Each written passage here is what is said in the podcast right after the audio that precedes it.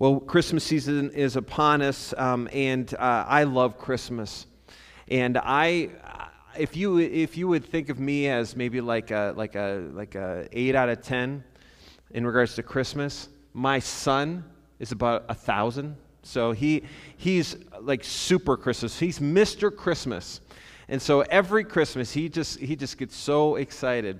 And on um, uh, leading up to Friday, so Friday, this, the day after Thanksgiving, is traditionally the day, right, where our family gets all the Christmas decorations out, and we get the tree up, and we decorate it. And by the way, we, we cannot we cannot get any more ornaments because there is no room.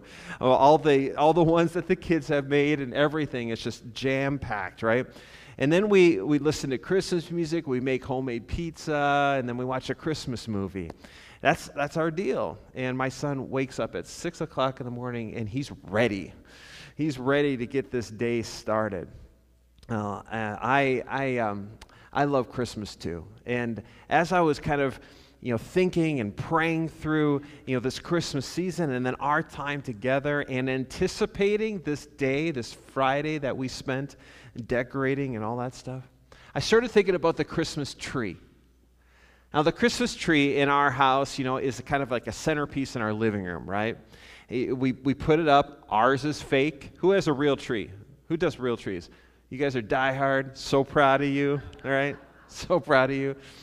Uh, we used to do that too. We used to, not my family, but like my, my mom and my dad, my brothers and all this stuff, we used to go out and cut down a tree and stuff.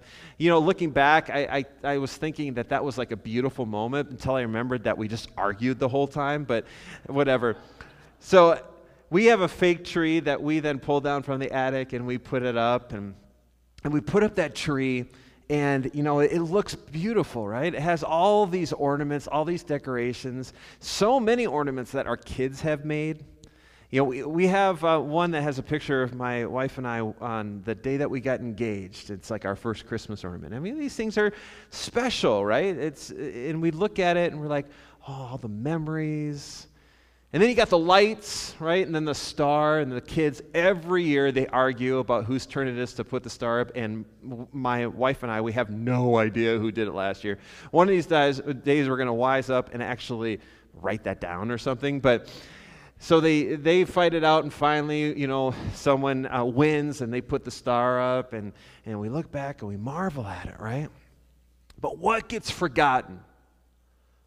What gets forgotten when we think about the Christmas tree? The stand. The stand. As a matter of fact, the stand gets covered, doesn't it? we don't even want to see the stand, right? And so we put like a, some sort of you know drape over it or something to make it look pretty because we don't want to see that stand. Rather, we want to see everything else: the tree, the ornaments, the star and presents, all that stuff. But the stand, that's pretty important. Now, did you know that the original patents for a Christmas tree stand was, was uh, uh, put together and designed in 1867? Now, I'm sure that they were around, you know, and used a lot before that. But the original U.S. patents, check, this, check these images out. These are the, these are the original U.S. patents for Christmas tree stands. Does anybody have a stand that looks anything like that? You probably wouldn't raise your hand if you did. Um, these are interesting, right? Now they look really different now, don't they? Look at what they look like now. That's quite a striking contrast, right? Now, obviously, this isn't for an artificial tree for our tree, for instance. It's just the, these metal rods that kind of stand out or whatever. But this would be for a real tree. You know, you put it in there, you tighten it all up, and, and then you put the water in, and all that stuff, and, and uh,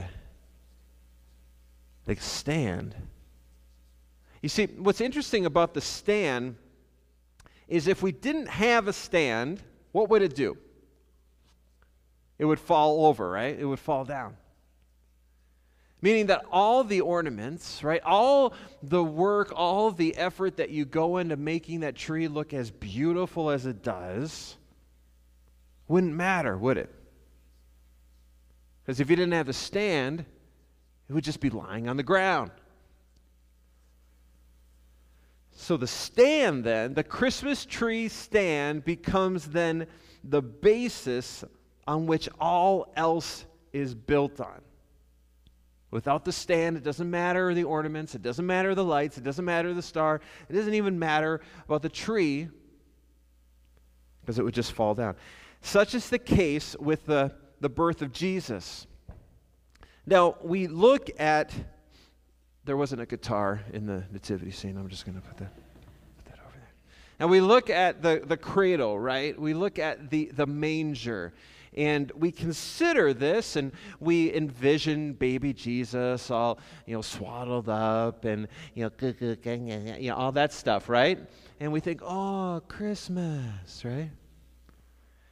But what we fail to remember is that the manger, the cradle, the birth of Jesus is actually the foundation on which all else is built.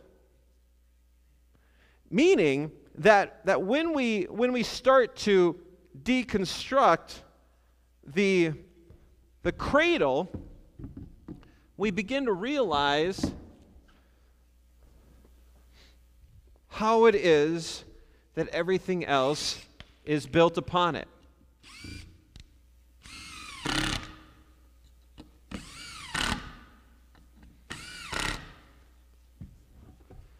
And so we have this stand. We have this Christmas tree stand here now that begins to lay a foundation on which all else is built. And that's what we're going to do over the course of this series is we're going to begin to unpack what it is and how it is that we get from the cradle to the cross. And today, what I'm hoping to do is I'm hoping to lay a foundation that helps us understand that without the birth of Jesus, without what that means, without the realization that God became flesh, that then this right here isn't possible. That without the birth of Jesus, without God becoming flesh and what that means and what those implications are, then this is just a good man dying for a good cause.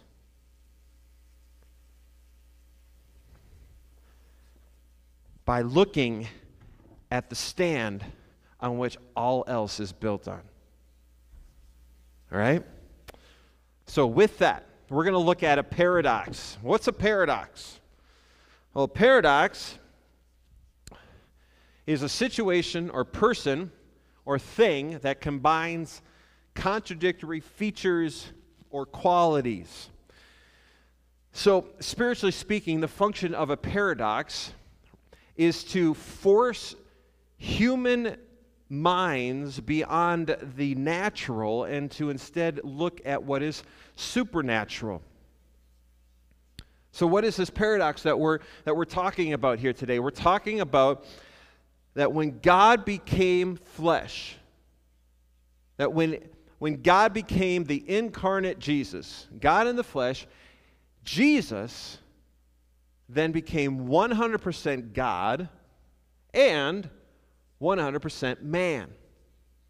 That's the paradox. Because how in the world could those two things be in one? So, what I want to do here in the, in, the, in the minutes that we have is to, is to look at the evidence, the evidence of how Jesus could be 100% God, the implications of that, and then the evidence of how Jesus was 100% human and the implications of that, and then what are the implications of those things being in one person? So Jesus was 100% God. What evidence do we have of that? I mean, it's one thing to say it, but what evidence do we have? Well, let's look at the biblical evidence. In John chapter 8, verse 58, Jesus, he says, Very truly, I tell you, Jesus answered, before Abraham was born, I am. So Jesus proclaimed his infiniteness. Jesus also claimed to be one with the Father. In John chapter 10, verse 30 to 33, he says, I and the Father are one. Though Jesus also claimed that our eternity relied solely on Him. That, that our eternity and our eternal uh, assurance reside solely on the person of Jesus. And he says this in Luke chapter 12, verses 8 through 9 I tell you, whoever publicly acknowledges me before others, the Son of Man will also acknowledge before the angels of God. But whoever disowns me before others will be disowned before the angels of God. And then Jesus is said then to be the creator of all things. That's definitely a God thing, right? Jesus is said to be the creator of all things. In Colossians chapter 1 verse 16, Paul says, "For in him, for in Jesus all things were created." So what are the implications of this? I mean, it's one thing to say it. It's one thing to look at the evidence, the biblical evidence, but then what are the implications? What does that mean then for you and I? About Jesus being 100% God? Well, one implication is that we can truly know God. That is so cool. Think about it. If you want to know the power of God, if you want to know the hope of God, if you want to know the love of God, then you need not look any further than who? Jesus. It's right there. Jesus being 100% God clearly shows us and reveals to us the hope and the love and the power that is God's. So we can truly know God. Another implication is that God and humanity were actually reunited at Jesus' birth. Now, when God created the heavens and the earth, and He created Adam and Eve, and everything was perfect, everything was ideal, before sin entered into the world, that relationship was solid between God and humanity. Then, because of sin, that relationship was, was divided. There was then this chasm between God and humanity, which required that Jesus Christ die on the cross and then defeat death and rise from the dead. But even before that happened, God and humanity were actually reunited at Jesus' birth, in that Jesus, being 100% God, was also 100% man. And it's important to, to, to know in saying this that the initiative, the initiative to reunite God and humanity, that didn't come from man, it came from God because man couldn't become God. Man can't become God. Only God could become man. So we can truly know God and that God and humanity were reunited at Jesus' birth. And then another implication, and this is so important, especially during Christmas, because we, we oftentimes forget this part of Jesus because we see him during the Christmas season as just this, this, this drooly mouthed baby boy. But if Jesus is 100% God, then he is deserving of our worship. Just as much as the Father is, because He's God. He is deserving of our praise, He is deserving of our adoration.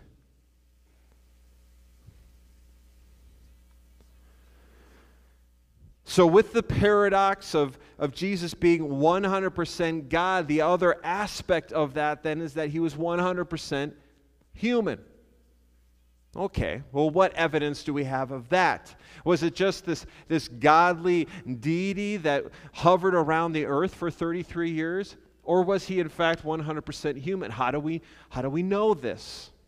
Well, let's look at some of the biblical evidence. In Matthew chapter 4 2, we see that Jesus experienced hunger, thirst, and fatigue. Where it says, after fasting for 40 days and 40 nights, he was hungry. Well, no, duh.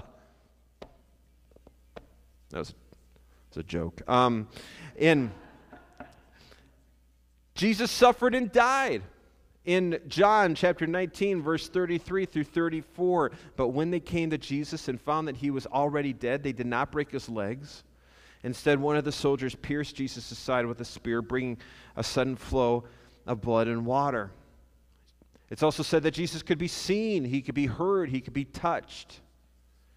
In 1 John 1 1, that which was from the beginning, which we have heard, Jesus, which we have seen with our eyes, which we have looked at, and our hands have touched, this we proclaim concerning the word of life. And then Jesus also evidenced the emotional and intellectual qualities of being a human being, very similar to what you and I experience. And we talked a little bit about this over the last series. In Matthew 26 37, it says that he took Peter and the sons and the two sons of Zebedee along with him, and he began to be sorrowful and troubled. That sounds very much like a human condition. So, Jesus being 100% God and then 100% human, what are the implications then of him being 100% human, 100% man? Why does that matter? Well, one of the things, one of the implications is that Jesus then becomes the embodiment of true humanity. There are a lot of, of men and women in my, my life that I look up to, that inspire me, that I think are just amazing men and women of God, one of which is Don Mortensen. I, I think Don Mortensen, our pastor, is absolutely incredible. And if you've ever gotten to know him, you definitely know the same. 20 bucks after the service, right? No, it's so true. But he is not, he is not the embodiment of true humanity. The embodiment of true humanity meaning God's ideal for humans is Jesus. So if you want to base your life off of someone, if you want to wonder how it is that you can and should live your life for God, then look no further than who? Jesus. One, one uh, implication then is that he is the embodiment of true humanity. Another implication is that we can know we can know that God's ideal human nature is good. We get this kind of twisted and distorted because sin twists and distorts. But that human nature, in and of itself, as God created it, is good. But because of sin, hum- human nature has been twisted and distorted but that Jesus lived out the ideal human nature. That is, that he lived physically, he lived emotionally, he lived mentally, and he lived spiritually. And that all of that was a part of God's ideal for human nature. And that God's ideal for human nature is good. And then I love this part another implication of how of that Jesus was 100% human is that God is not entirely transcendent. What does that mean? That means that God is not just so completely out there and beyond our reach. That God Himself, the creator of all things, actually dwelt among us meaning that God took residence in one of these. It looked a lot better than this, but it was one of these. And all that one of these comes with. Why wouldn't we think that God would want to? He does want to be involved in our day to day lives now. He lived amongst us for 33 years and he still wants to be with us today. So, the paradox of Jesus being 100% God, 100% man, how there's evidence of both of those and implications in, in regards to both. But then you consider Jesus, then, okay, right, having two natures in one. So Jesus had two natures in one his God nature and his human nature. Now, what are the implications of this? And this is important to understand because we, we tend to forget this. The incarnation, God becoming flesh, God becoming the person of Jesus, that was an addition of his humanity, not a, substra- a subtraction of his divinity. That was an addition of his humanity. We get that confused sometimes because we look at a passage like Philippians chapter 2, and I've shared this passage many times before because I love it so much. But specifically in verse 7, where it says that Jesus made himself nothing by taking the very nature of a servant, being made in human likeness. Now, these verses don't say, they don't say that Jesus stopped being fully divine. And Paul even addresses this later in Colossians chapter 2 verse 9 where he says for in Christ all the fullness of deity lives in bodily form. His complete deity existed in the human form of Jesus. And so in Philippians chapter 2 verse 7 where it says that he made himself nothing, that's not Paul referring to what Jesus emptied himself of. He's not saying that Jesus emptied himself of his deity for 33 years. Rather, he's saying how Jesus emptied himself. And this is really important because it begins to reshape our perspective of the Christmas season. Usain Bolt, uh, probably fastest right sprinter of all time. I think is he the fastest human being right now? Probably, maybe incredibly, I'm definitely nobody in this room could beat him in a foot race, right? He's super fast. But imagine if Usain Bolt came up to the starting line of a 100 meter race and he instead was tied up with another person with his legs going to run a three legged race. In that moment, Usain Bolt still has all the capability, all the ability to be able to be the fastest human ever to have run. But now his conditions have limited his ability. But all Usain Bolt would have to do is to bend down and to loosen that tie, undo it, and he would be able to realize his full ability. That's what Jesus did. Jesus willingly voluntarily limited his ability. And all he had to do at any moment was to bend down and to undo that tie, and his full ability would be realized. Why is that important? Because when we, when we understand that truth, then his work here becomes even that much more beautiful. Knowing that at any moment he could have loosened that tie, that at any moment his deity could have been fully realized and exercised because he had the ability to, but he voluntarily chose to limit himself. Why? When we consider Christmas, and as we step into this Christmas season, we, we oftentimes we, we get to this point and we think, I know I do this, we think this year it's going to be different, right? This year I'm going to seize every day and uh, I'm going to do it a different way. And then December 26th hits and we wake up and we're like, holy cow, where did that go? Right? Well, this year, I want to set us off on the right foot. December 1st. This is December 1st. We got 25 days to reshape and rethink how it is that we approach the Christmas season. Let's stop let's stop oohing and eyeing over a baby boy lying in a manger.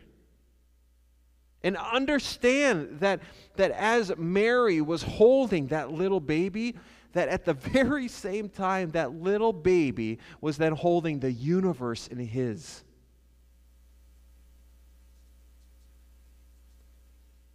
We're not, we're not remembering a baby boy during Christmas. We're not remembering a good story and singing songs like Away in the Manger and thinking about how precious and beautiful and silent that night was.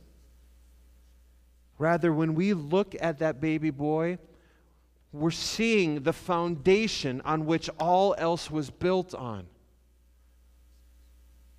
Because that baby boy was God Himself,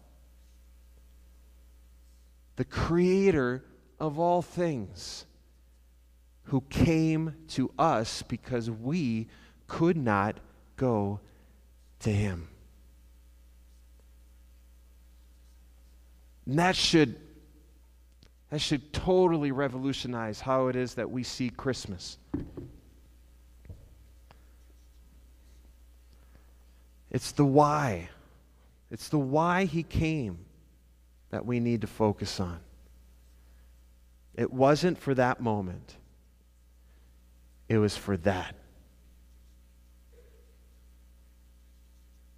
And so, right now, we have the the privilege and the opportunity to remember that great sacrifice that Christ became for us on the cross, to think and to pray and to invite Him to speak to us so that we can go into this Christmas season remembering why it is that we even celebrate this in the first place. Let's, yes, experience the joy of this season Let's enjoy being together, singing the carols, eating the cookies. I love eating the cookies. But let's not ever let that trump what it is that this is all about in the first place. To say it. And it's sad, it's cliche to say it this way because it's so true, and there's really no better way of saying it. Jesus is the reason for the season. There's no way about it. That's, I mean, that's, He is the reason why it is that we take this time, that we celebrate. But it's not because of that moment, it's because of that one. But that moment on the cross was only possible because God Himself became flesh and dwelt among us. So I want to invite these servers forward, and right now we're going to remember the sacrifice that Christ became for us on the cross. And if if you're not a regular attender here, if you don't consider this this uh, church your home, that's fine. We hope that someday soon you would. But if you're a believer, if you've decided to follow Jesus and make him the leader of your life, the Bible says you are saved and then you are part of the family of God. You're a child of the Almighty God, and because of that, we invite you to join us, please, in this time of communion. We're going to pass these elements out together, and then just in a little bit, we will pray and then receive them together.